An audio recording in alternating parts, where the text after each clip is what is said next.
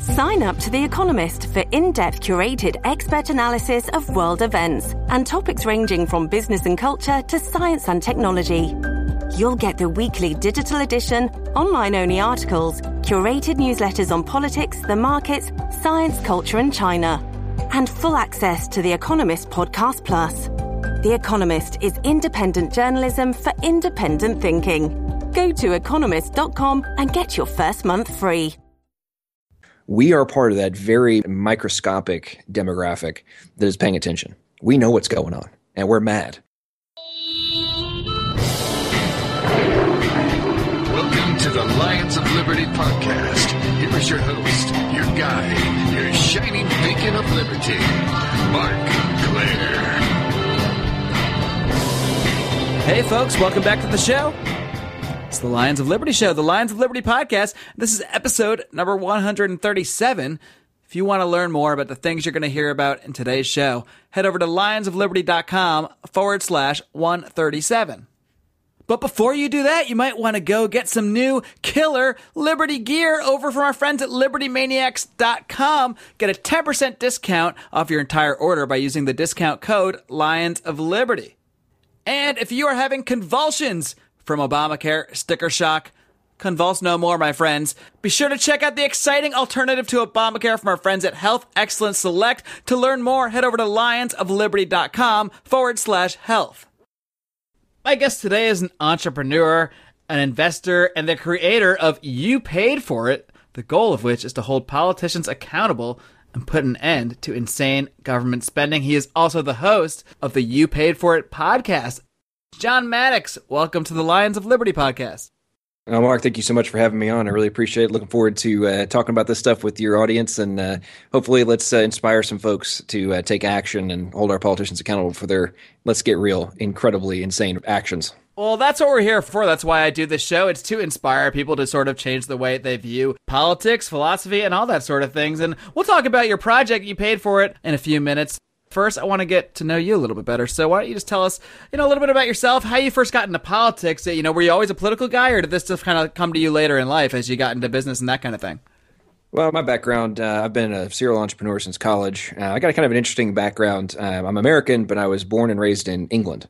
Uh, my father was a military contractor, and uh, they moved over there uh, about 10 days before I was born. Um, so I had the opportunity to really visit a lot of different countries, get a lot of different perspectives uh, from uh, in politics and history. And I've always loved history. It's been kind of one of my foundational things. You know, when I went to college, I thought about uh, majoring in history, and I looked to see if I could make any money doing it, and I realized that was a very low proposition.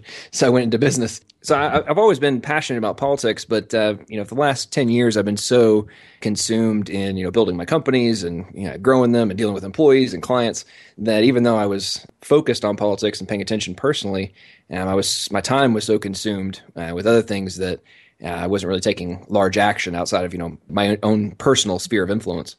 But a, a couple years ago, I uh, had this idea. I was sitting there having a drink with uh, my old business partner, and I was on a tirade about politics, and I had this idea of you know what's the one thing that politicians are afraid of, and that is well, there's two things really. It's not being able to dodge a three day news cycle and uh, not being able to lie to our face uh, convincingly enough three weeks before an election. So I started thinking about you know my backgrounds in you know marketing and technology, and really started thinking about different methodologies and technologies that could be used um, in today's world to start calling them out, not just on traditional media, but leveraging social and other advertising platforms to really start calling them out. But what really got me passionate, you know, so I've had this idea and what's turned into you paid for it uh, for several years now, but what really, you know, kind of made me pull the trigger on it um, was uh, two years ago.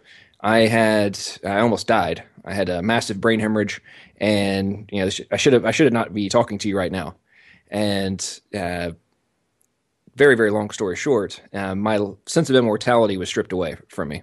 And as I, I, have a child, and as I've seen so many different things just progressively get worse and worse and worse, um, and the ability of politicians to get away with wasting our money, and we're now getting economically, we're getting to a point where if it's not stopped very, very quickly, you know, we're all in an, in it for a lot of chaos. And that really shifted, you know, some of my focus. You know, the combination of having my sense of immortality stripped away, having a daughter, and then I'd sold my company, and I had a little more time on my hands, and I started really thinking about you know, I've, I've allowed a decade of my life to be consumed with uh, building wealth, but that could be taken away in an instant if we continue down this path. And that was what uh, my long-winded way of saying uh, how I become both passionate in politics, you know, uh, on a day-to-day basis, um, you know, personally, all the way to really want to become an activist and take action uh, rather than just talk about it. Wow, that's amazing. So it it literally took a near-death experience for you to realize that you needed to sort of, I guess, try to make the world a better place. Um, you know, you have a child and that kind of thing. So th- that's really incredible. So why government spending? Why has that become your focus? Why do you see this as an issue that has the potential to drastically affect or negatively affect the future of this country and, and ourselves and our children and our children's children? Well, you know, the, there's there's two aspects to it. Number uh, from a foundational logic perspective of um, how can we appeal cross party lines. So, you know, a lot of your listeners are are conservatives, and, and I am as well. But there's one issue that crosses party lines, and if you look at the data and the polls and the and the studies, uh, government spending, government waste, um, and the economy are the top issues, whether you're Democrat, Republican, Independent, Libertarian, doesn't make any difference. We all agree that something's got to be done about the ridiculous spending that's going on in Washington and on the state and local level. Um, so initially, you know, the, the, foundation of this is, you know, how can we cross party lines and just not be continue to allow the politicians to separate us on a partisan basis? Um, so what was the initial issue that we all agree on? It's money. Uh, secondarily, um, you know, when it comes to politics, a lot of us have been, you know, disenfranchised, but also become very discouraged and distraught even paying attention to it because everything that comes out of the politicians' mouths, and a lot of the political action committees and whatnot, um, it's all spin. It has nothing to do with the actual facts. And when it boils down to money and appropriations and spending, that's something they can't lie about too much. Well, they, they are trying to lie about it, but they can't get away with it because, you know, the Congressional Budget Office does an analysis of every single bill. How much is it going to cost us? Is it increase or decrease? Um, so to start off with, it was, hey, let's look at a, uh, set of data that we can we can turn into an entertaining communication strategy, but at the same time, uh, it's going to be very very difficult for people to argue against it when all they have to do is go and Google it themselves, look at the Congressional Budget Office and other budgetary committees, and see exactly what they said it's going to cost. I just want to touch on one thing real quick, briefly, since you did mention you grew up in England, and I, I just I spent about six months there once, um, in, in Manchester, England, about well, 10, 15 years ago or so, and and they definitely look at government and, and the role of government very differently. Uh, so, can, can, you touch on any thoughts you might have on that and how, like, I mean, sort of relating these issues to an American audience as you, you know, largely are now, although we do have some listenership around the world, but, you know, the majority of the people listening will probably be American today. And, um, you know, how would you compare it? How would you relate an issue like this about government spending to an American audience as opposed to, say, if you were speaking to someone uh, from England? Well, you know, the, the English, um, their political system is significantly different than ours you know, there's there's similarities, but a lot of differences. You know, so for example, the members of parliament, the amount of money they can spend and the amount of time they can campaign is limited. I think it's six months is the total that you can uh, campaign. And like I said, there's a cap on the amount of money. And let's get real here in the states. He who raises the most money has a very strong probability of winning in our elections. So that's just the blatant reality of what's going on. Um, in England, they obviously shift it to uh, try and limit the amount of capital and then uh, how much influence can be purchased um, by um, outside entities over the politician. One of the other really big things I think that's different uh, about the English system, which I've always wished we did here in the States, is uh, Prime Minister question time. Are you, are you, familiar with that? Oh yeah, that's where they um, just basically harass the prime minister for a couple hours. I, have seen that on C-SPAN before. It's pretty entertaining. It, it, it's very entertaining, but it's a aspect of holding uh, the leadership to account and you know, to me, the fact that we, you know, in America, we're that we the people are supposed to hold the politicians accountable, but we're not paying attention. And you know, it's, it, I'll, later I'll dive into the logic behind and um, you paid for it. But when you look at the data, incumbent politicians currently have a 94% chance of reelection. Now, that number obviously is astronomical, um, but what people don't often talk about is what's the flip of that? What about the 6% chance of losing their job? And if you really put that into the perspective of the rest of us that have jobs and, and do things, uh, let's think about this for a second. If you only had a 6% chance of getting fired, is it reasonable to assume that you're going to do whatever the heck you want to do whenever you want to do it and not really care about what your boss has to say because you know he's not going to fire you. Sure, you're just going to focus on the very few things that might land you in that 6%, but anything else that falls into the 94 sounds like you're good to go. Right. So, and then, then when we sit here on, you know, people that are paying attention to politics, we're sitting around wondering how in the heck is it possible these guys are doing this and getting away with it? And how can they look themselves in the mirror as they do these things and lie to our face? But when you put it into that perspective of, hey, only 6% of the people are actually, uh, versus, oh, there's only 6% chance of getting fired. Uh, heck, I don't know about you, but there's a statement: uh, absolute power corrupts absolutely. Well, if you only have a six percent chance of losing that power, I'd say you have the probability of being uh, corrupted is pretty reasonable. Incumbency rate. Can you just touch on that briefly? I mean, it seems like you know at least two candidates every time, so you'd think maybe there's a, a 50-50 chance at least that somebody's going to lose their job, but obviously the numbers don't don't play it out like that. So why is that? Well, it's twofold. Number one, only about 40, it varies over the elections, but generally, for the last 20 years, I think, only 47% of the eligible voters actually gets out and vote. So by default, the number of people you have to influence and or convince that you're not lying to them is dramatically smaller than the actual number of potential voters. Secondarily to all that, the there's there's study after study to support this logic. The majority of that voter base doesn't even start paying attention until three weeks before the election. So I don't know if you, you probably all noticed this. Um, magically, you know, about three weeks before the actual date of the election, TV advertising and radio advertising suddenly skyrockets from all the candidates, right? Um, of course, the ones that had the most money, they've been doing it for the previous, you know, four or five months. But uh, everybody kind of saves their money to the end. You're not going to be able to watch a single football game without seeing a pol- an exactly. ad for some politician or another. Exactly, and it's it boils down to and there's actually there's actually pretty interesting studies on this, but it literally boils down to people's perspective of politicians. The majority of politicians these days is which one do I think is less full of BS. Oh, wow, that's a it's quite a quite a sad standard we've set. right, and I and I know that's very disheartening to a lot of folks when you when you think about that.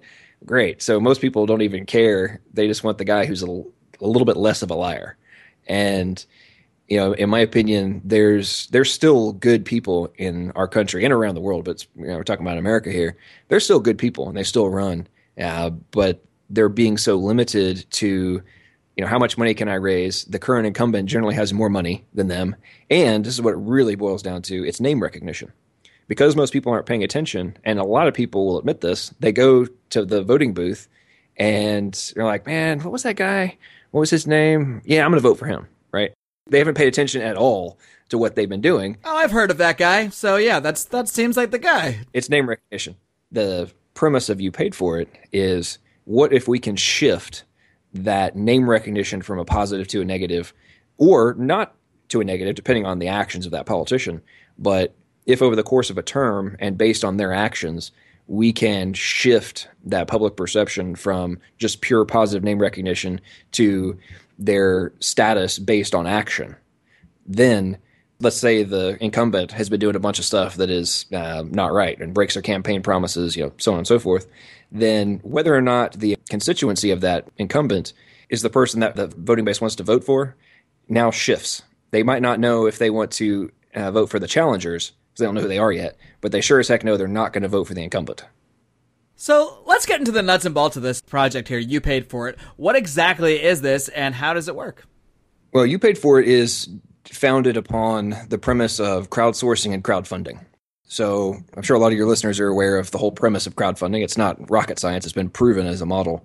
Um, it enables you know people to come together as a collective and monetarily help somebody uh, take things to a new level in business.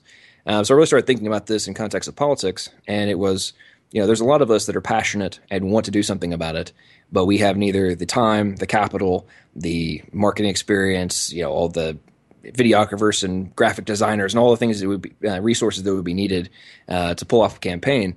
Um, however, we do, most of us have enough money that if we banded together and those requirements were removed from the equation, uh, we could call out the politicians. Um, so what I put together was a crowdfunding platform on youpaidfor.it that enables you to a submit an issue. So we got crowdsourcing here. I don't know everything that's going on. Um, you know things. You can research things uh, on your side that um, have some mean something to you. We go through, verify, and then create a campaign, uh, initial campaign for that particular issue. And then the only thing that's left to do is crowdsource the capital. Now, a lot of folks uh, ask me the question, well, how much money do you need? You know, all these political organizations out there are raising, you know, millions of dollars and somehow nothing's happening to change the outcome of these elections and that we have more of the status quo. Um, that's where social advertising comes into play. So uh, currently, the average American spends 14% of their waking hours on social media platforms. And it's a it's a huge number, and that's again that's the average. So there's a lot of people doing a heck of a lot more for it to be at 14% as the average. Uh, but from an advertising perspective, the amount of capital required to influence a, a voting base is not that big. So I live in Nashville, Tennessee, in uh, District Five, and uh, there's 600,000 and some change voters, people of voting age, in my district. Well, if I can convince, uh, let's say, a thousand people in, in my district to give twenty dollars a month, and eighty percent of every dollar that's given goes directly to an advertising campaign to call out that politician, uh, my current incumbent, uh, Jim Cooper, to call him out for his actions his entire term, not waiting until three weeks before the election, but from the day he takes office until the next election, uh, we're calling out for his actions over and over and over again. Uh, so let's say a thousand people give twenty bucks a month. Um, the average cost per video view on social platforms is a penny. So that twenty thousand dollars buys you uh, about a million, 1.2 million views of that video. Now, if my objective, I'm not trying to sell you anything. I'm not trying to. I don't care if you go to a website or all that kind of stuff. All I care about is you saw and heard the actions of that politician. There's only 600,000 potential voters in its entirety in my district uh, twenty thousand dollars, we can have our videos viewed a million times, and you do that every month for an entire term. It is, in my opinion, is extremely reasonable that you could influence the number of voters needed to shift the curve away from the favor of the incumbent and give the challenger an op- opportunity. So you're basically trying to sort of shed some light on that concept you talked about earlier, where people base their votes on who is basically full of the least BS. So you're trying to basically show them who is full of the most BS by keeping these guys in front of their eyes. So this is gonna, is this always issue specific targeted or is it always politician targeted? How does it actually work? Are, is it always kind of local based or do you just kind of, you know, explain sort of how the, how the details work then? Because when people, when people are funding something, they're, they're going to be funding some specific campaign. Is that right? Exactly, exactly. So you when you uh, decide to give money, you get to select um, which one of the current campaigns we're running that you want to support, or after you submit your issue, if it's one that uh, you know we verify and say, okay, we're going to run with this one. Uh, obviously, you can back your your own personal issue that you submitted. Um, but but to me, the, the thing I, I say to everybody that asks me the question is, look, a you can support whatever you any campaign that you want, but secondarily, let's cut through the BS. Your money goes to calling out people for the action which you want to call them out for. It's not a blanket donation to uh, to the fund, and then hey, maybe it'll go to the one you want. You get to pick exactly which one you want it to go to, and then eighty percent of every dollar that comes in, that's what it goes to is the advertising budget. Um, it's something I really talk to folks about in context of you know is this something that's reasonable to uh, you know expect the outcome the uh, think about traditional business. Um, so the traditional business at the high end spends ten percent of their revenue on on uh, advertising, right? And they manage to grow and expand and reach increase their brand awareness, influence, and all those kind of things. Um, if we're spending eighty percent of every dollar that comes in the door directly on advertising, it is extraordinarily reasonable to assume, based on existing data, that the amount of influence that can be expanded is extraordinarily reasonable. And this is before you even start to count virality into the equation. So we're just talking about paid advertising. We're not even getting into uh, Facebook shares, retweets, so on and so forth, which obviously extrapolates out the num- the amount of influence and the number of times this data and information has been put in front of potential voters.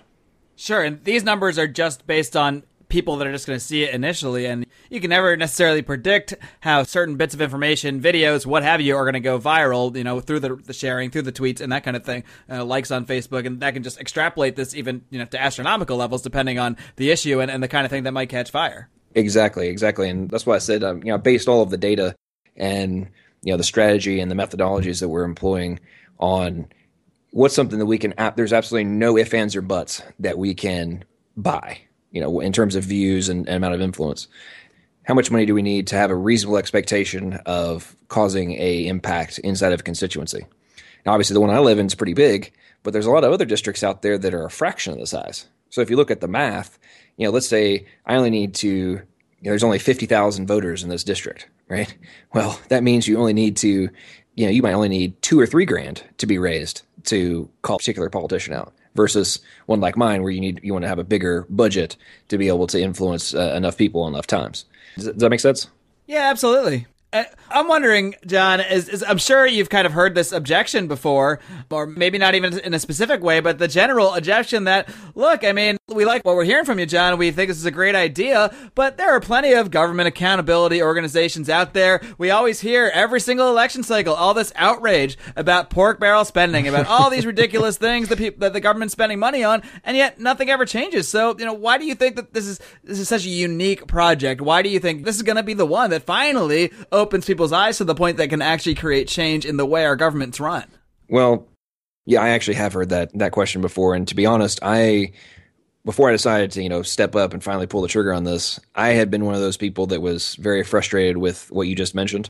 You know, what about all these these organizations that have ridiculous budgets? I mean, one I won't name names, but uh, one of them, which is one of the most recognizable, their budget last year, their endowment from donations. Let's get this right: donations was 106 million dollars. They spent 102 of the 106 million dollars that was given to them and there's a grand total of 47 people that work at that organization. And to your point, what are they doing? You know, why is there not impact being made? You know, I explained the math of, hey, for twenty thousand dollars a month, we can influence people a million times. Uh, if you have 106 million dollars, how in the heck? And you already have credibility and establishment. How in the heck are you not being able to influence, you know, exponentially greater numbers of people through the same methodology. You're all supposed to be a bunch of geniuses and you have all these fellowships and PhDs and whatnot. And yet all you do is hang out in the Washington bubble and, you know, occasionally you get to be contributors on, you know, Fox and CNN and MSNBC and feel great about yourselves for, hey, we spoke the truth and we did this crazy study. But let's get real. The people that aren't paying attention, we are the ones that can create the accountability. And until we are made aware of this not just in the time when they're all trying to get our vote and they're going to say whatever the heck they think that we need to hear to, get our vote, then in my opinion, we have no ability to countermand the ridiculous level of control and manipulation of us as voters that's been successfully accomplished by our incumbents. It's almost like these other organizations, or maybe several of them, are kind of like the privatized version of these sort of unaccountable government agencies. Maybe people just send them money. They see them on Fox News. They think that their guys are doing a great job. They're out there spreading the message about all this outrage. And yet at the end of the day, what are they really spending all the money on? Not on really effective campaigns. I mean, maybe they're spending it on ridiculous things, ridiculous dinners and that sort of thing. I don't know. I haven't seen their books, but there does seem to be a lack of accountability on any level, whether it's government or in the private sector when people are sort of disconnected from the reality of the situation. And that can happen with a giant uh, you know, giant organization, whether it's government or not. One of the things I always um, always like to say is, you know, for people like us, and I, I would imagine for a lot of the people listening to this right now, we are part of that very microscopic demographic that is paying attention. We know what's going on, and we're mad. And of course, so when we see it on Fox News, and it's like, yeah, I agree with that exactly. You're absolutely right. I'm so glad that I'm not, you know, out to lunch with thinking the exact same thing. Well, guess what? We're a myopic segment of the population that's why with what I'm trying to do with you paid for it is let's shift the curve and collectively let's expand the region of influence because the majority of America isn't stupid. They're either so disheartened with where politics have gone, they've stopped paying attention, or they just aren't paying attention at all because they're so busy trying to put food on the table, roof over their head, pay for college. There's so many things going on that keep them from paying attention to politics that it's just, in my opinion, it's just a matter of putting the information in front of them. You know, the human mind. Uh, this this applies to general marketing. You know, you're trying to get you know seven to ten touches at the low end uh, before you can start expecting somebody to start paying attention to your brand or, or, or your message, right? But something that goes along with that is as you get that frequency, the human mind begins to process the data. That's just reality.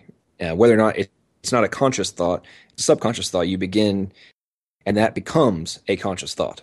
So if over the course of a politician's term, you're putting just the insanity of their actions in front of a voter over and over and over and over again, it's you know, four months, five months, six months, seven months in, they will begin to question the actions of that politician by default. It's not supposition. That is what will happen. It happens on a much smaller scale already from little small campaigns that get run. So you just extrapolate out the logic, you do it an entire term. It's reasonable to assume that we're causing a shift. Sure, and it's not like I mean we talk about how uninformed the electorate is and how uninformed the voters are, and uh, it may be true in many cases if we keep seeing these incumbents voted in again and again and again. But it's not like people don't care. That sort of uninformedness might just become from cynicism over the electoral process, cynicism that you know that they're actually able to change anything. But it's not like people don't pay attention when presented with certain issues. I mean, just take for maybe a silly example, depending on your perspective, but you know, something that did catch fire, the Cecil the Lion issue. I mean, that was only, you know, brought up through social media, and suddenly you have all these people outraged by this, the killing of this lion. Now, I mean, it's a totally separate issue, but if, if similarly, when we know that so many people, like you said, are spending, oh my God, 14 on social media, and you know, if that's what's in front of them, and we know that certain issues can catch fire with people, it seems quite logical that, yes, of course, if we present this information, put it out in, in front of people, in the area in the medium that they're already using all day long, of course it's going to be effective. How can it not be? And speaking of the Cecil issue, uh, so Twitter actually has two different trend types. When you go and do a search, you know you see different trending. Uh, they'll have you know global and national issues as well as you know if there's something going on in your local district, um, they'll kind of insert that into the top ten trends. Um, and what's pretty interesting is you only need about it varies, but generally if you get uh, you know two to three thousand tweets in a relatively short period of time, a trend will start to you know hashtag will start to show up inside of your geographic area. So I'm in Nashville, and you know there's a lot of stuff going on here these days. So you know concerts and all this kind of stuff. So things that are happening in Nashville will start to trend for me because I live here. Um, so you put that same kind of logic into what we're talking about now, and you can spark it through the paid side uh, initially, and then to your point, extrapolate that out and start a trend. You've now the ability to reasonably go on fire with that particular issue. So, what are some current campaigns you're working on? What kind of issues have already come across the You Paid For It site thus far? As we're getting everything going, we decided to kind of focus on a little bit broader issues. So, we haven't got quite into the uh, individual targeting yet. We're actually working on a campaign for uh, to go after my own congressman. He annoys me, and uh, and we're also getting ready to get. We're working on one for uh, one of my senators, Bob Corker. So you're not just the founder; you're a customer as well. Oh, uh, well, I, have put a I put a decent amount of money, uh, personal money, into getting to this point. So we're working on stuff for Corker. I'm very annoyed with him about uh, his sponsorship of the bill that completely reversed the constitutional approval process of treaties, but that's a whole other argument. But uh, ones we already got up and running, we got uh, an analysis of the government uh, spending increase since 2008. Um, it's pretty, actually pretty interesting when you look at the data. So in 2008, uh, we had all-time record spending in the history of the United States at 2.9 trillion. Uh, we had two and a half trillion in tax revenue. Fast forward to this year, and it's actually gone up since we produced the video, but uh, the government is setting a record in revenue on pace for $3.4 trillion in tax revenue. So we're talking about a $900 billion in more money that they're getting from us. Okay. And the current budget for this year is $3.9 trillion. So not only have we gone up in spending a trillion dollars, they've also gone up in revenue almost a trillion dollars. But they sit there and talk about how uh, they're decreasing the deficit spending and all this kind of. We're decreasing spending. We're decreasing spending. No, you're not. You're literally spending a trillion dollars more than you were in 2008. Let's get real. Um, another one uh, we did on uh, was called. Uh, it's a pretty funny campaign. It's called "Do Your Roads Suck." The answer is probably almost universally yes. If my uh, my experience on the roads in America or anything, we're driving over potholes and bridges that are falling apart. I mean, it's just ridiculous. Right now, they're arguing in uh, in Congress about increasing the gas tax and all that kind of stuff. Uh, but what's pretty funny is when you actually look at the numbers. This one blew my mind when I researched it. Uh, so the entire interstate system, forty-seven thousand eight hundred and fifty-six miles of it, uh, was built in for the equivalent in today's dollars, 425 billion. The entire interstate system. Okay, uh, the federal gas tax currently brings in. This actually is increased every year since. Well, actually, every year in history, it's now up to 41 billion dollars a year. Uh, so if you look at if you do the math, the amount of money coming in to the federal coffers from gas tax, every 10 years, we could do the equivalent of rebuilding the entire interstate system. Uh, but they tell us they don't have enough money to resurface the roads. Well, that doesn't make any, doesn't make any sense. Now, when you also and the other, one of the things we injected in there was uh, you remember the stimulus package Oh yeah, back then? Okay. that's what saved the economy, right? Come on, how could I forget? Well, do you remember the uh, politicians arguing to us and why they need to spend that money? Their argument was uh, shovel ready jobs, right? Remember that? Oh yeah. Uh, it was going to go to roads and bridges. Well, guess how much of that money actually ended up going to roads and bridges? At least some of it, because I do drive by a sign that, that touts it every time uh, on the, out on the freeways here in LA. So there, some of it's going to roads, but I, I- I don't know. I suspect that the percentage isn't quite uh, you know up to up to par. Yeah, a, a, the percentage is three percent. So three percent of eight hundred and forty billion dollars actually went to roads and bridges.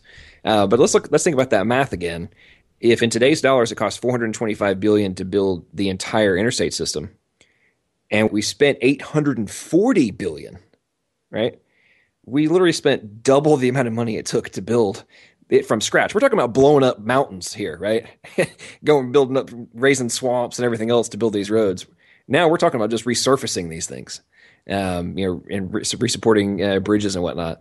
You're never going to convince me that there hasn't been an exorbitant waste of money, especially when you can also research this data for yourself.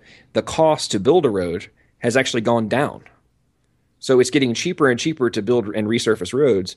However, and they're getting more and more money, but our roads are getting worse and worse and worse. Something's not adding up there. exactly. uh, John, why don't you tell us a little bit about your uh, about your podcast before we wrap up? What do you what kind of stuff do you talk about on the, on the show? I appreciate that. The podcast, uh, you know, I, I kind of shift back and forth between you know different issues that are going on at the time I do, I do the episode, and then also kind of do do some research into interesting, entertaining subjects uh, such as you know top eight things or examples of government waste. And I went and researched some some different things, and you know the stuff I came up with on where our tax money goes. I mean, some of it's just hilarious.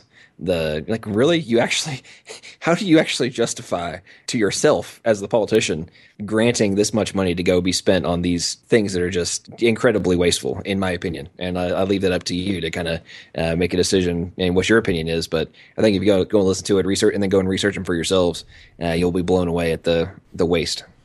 Do you have any examples of just maybe some of the more ridiculous ones that have stood out to you lately that, that you've come across? Ridiculous things government has spent money on. Uh, yeah, there's there's there's quite a few. I'm sure it's hard to pick just one or two, but Well, well, this one for uh, for anybody with a significant other, this one may or may not seem ludicrous to you, but uh, a hundred and I think it was one hundred ninety one thousand dollars was given to a couple of researchers for a twenty one day test. Okay. Oh yeah, maybe that's you know comprehensive test. Maybe that's justifiable. Oh no, the test was to see how people would stab with with pins would stab a voodoo doll that represented their significant other. what? Ex- Exactly. So we're let, us think about this for a second in terms of research dollars. Where would that money go, right? Who comes up with this stuff? Well, I, well, I, I joked about this, but People with money to spend, I guess, huh? people with money to spend. But I, I think you know whoever one of the researchers must have had a serious issue with their significant other at some point. But I, I guess so. And voodoo. Yeah, but let- let's think about this. You could go to. Uh, I'm not making this up here. I mean, you could go to Hobby Lobby and or another craft store and buy the stuffing and you know the material you need to create voodoo dolls. And then we're talking about buying pins. Yeah, you can buy a hundred of them for two bucks. we're, we're we're not talking about you know massive research equipment and, and what that's needed for this kind of study. No, one hundred ninety one thousand dollars. Wow. Well, John, I mean, I, I think that's a good example. When when people aren't held accountable for their actions and they have other people's money to spend, you know, why go to Hobby Lobby when you can just order from maybe your buddy's pin company or what have you? I'm sure there's a lot of crony capitalist elements in all of this spending up, you know, up and down the line. And I'm glad that you're out there doing this project to try to open people's eyes about this stuff. And uh, because you know what, we're not going to change anything just by sitting on our hands and just, you know, maybe screaming about it on the internet like I do. We do need some people out there that are actually trying to bring new people into this. And when everybody's on social media, that's the place to target. And that's exactly what you're doing. John, before I let you go, why don't you just run through how everybody can find more info about You Paid For It, how they can get in touch with that program, um, how they can find your podcast, how they can get in touch with you. Absolutely appreciate it very much. So the website is you paid for so F O R not the number you paid for dot it. You can follow us on Twitter at you paid for. Same thing on Facebook forward slash you paid for. You can shoot me an email if you want to directly, john at youpaidfor.it. Uh, we also got forums and stuff on the site. You can submit issues and let us know about what you want to do. Uh, I'd love to hear from you. I love your support. Uh, like I said, the money that comes in goes directly to calling out our politicians. I'm not doing this to turn into some kind of giant revenue stream for myself. I want us to create a way that we can, in perpetuity, control our politicians and not let them continue to drive us into the dirt. John Maddox, everybody, you paid for it. Check it out, John. Best of luck. Thanks so much, Marc. Appreciate it very much. All right, that was my man, John Maddox of You Paid For It. I, of course, have my own thoughts in the last roar in a moment, but first, guys, speaking of outrageous spending, have you seen the cost of insurance that has gone up astronomically for most people since the ACA slash Obamacare was enacted? Well, I have because I buy my own insurance as a freelancer. And I saw the cost of my insurance more than double. I saw my premiums double. I saw my deductibles double. And I'm a healthy guy. I wanted catastrophic insurance. Now it's illegal. Well, you know, I drew the line and I looked into an alternative and I found one. And it's an exciting alternative presented by our friends at Health Excellence Select, who will enroll you in a health sharing plan, help you find doctors, get you discounts, 24 7 access to medical professionals. Not only that, for most people, it's a heck of a lot more affordable than Obamacare. So to learn more about Health Excellence Select, head on over to lionsofliberty.com slash health. And while John Maddox, our guest, has some great ideas about ways to reach people, ways to get the political conversation going, there's another way you can do it, and that's by wearing a witty or satirical political t shirt from our friends at libertymaniacs.com. Our buddy Dan McCall has created all sorts of hilarious t shirts, mugs, bumper stickers, Pillows, yeah, even pillows. You name it. And I'm telling you, wear one of these. When I wear my I'm Ready for Oligarchy t shirt, I get looks. I sometimes get into conversations. People think I'm a Hillary supporter, so they get a little close and see what it's really all about. So you never know how you can get a good political conversation started, but I can guarantee you that wearing gear from libertymaniacs.com will help. You can get 10% off your entire order by using the discount code Lions of Liberty. And guys, I already know what some of you guys are thinking. I know because I know how you think.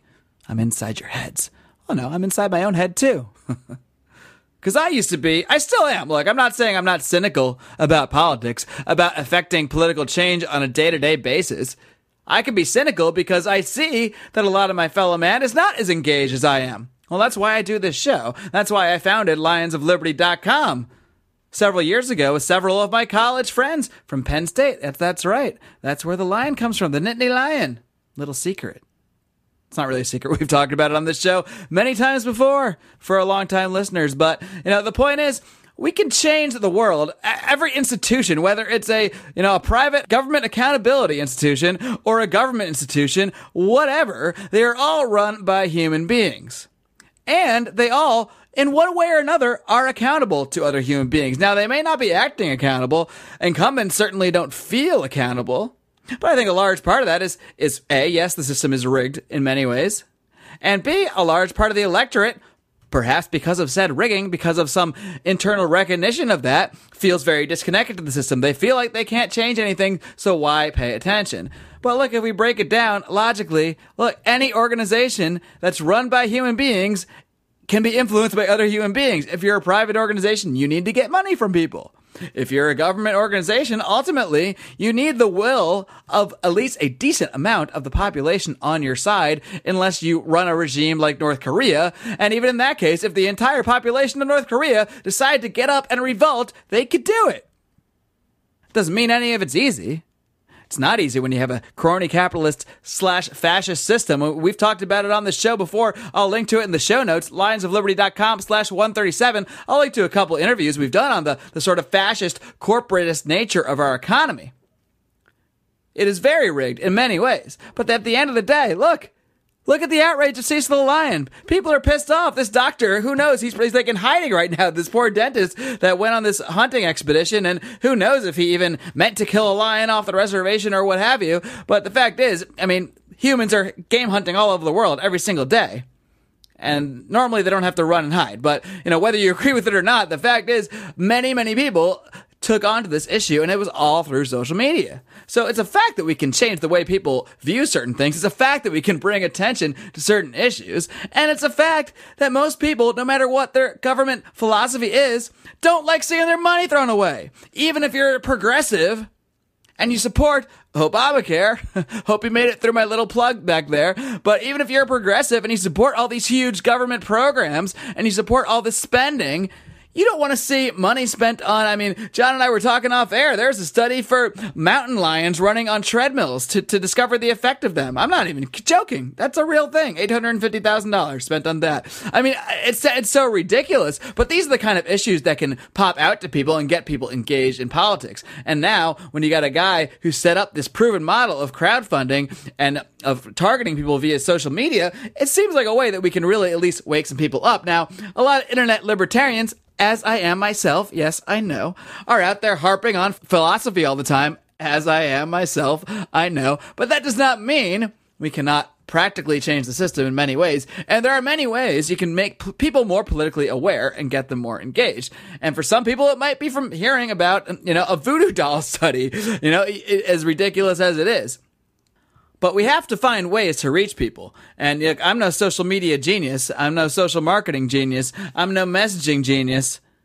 But I do know all of our structures in society, all of our institutions, at the end of the day, are going to be influenced by people. If there are people out there like John Maddox that can find creative and inventive ways to reach people, to show them about issues you know they're going to care about if they are actually informed about them, well, I think that's something we got to support and something we got to look into. So I was pleased to have John Maddox on the show today. Please do check out youpaidfor.it please do check out our own site, lionsofliberty.com. We've got fresh content every single day. Of course, this podcast is published every single Monday and Thursday at lionsofliberty.com. You can find us on the radio from time to time on our good friends at libertytalk.fm, 6 p.m. Eastern, every single Saturday and Sunday. You can also hear us throughout the week the Liberty Radio Network. Of course, please do communicate with us on social media, facebook.com forward slash Lions of Liberty, over on Twitter at Lions of Liberty. And if you want to interact with myself, with some of our past guests on this show and other contributors on our website, I'd like to invite you over to join the Lions of Liberty Forum. You can just search that on Facebook or you can find a link to it over at the show notes for the show. Again, that is lionsofliberty.com slash 137. Until next time, folks, I only have one message for you, my friends, and it doesn't cost you a dime. It is to live long and live free.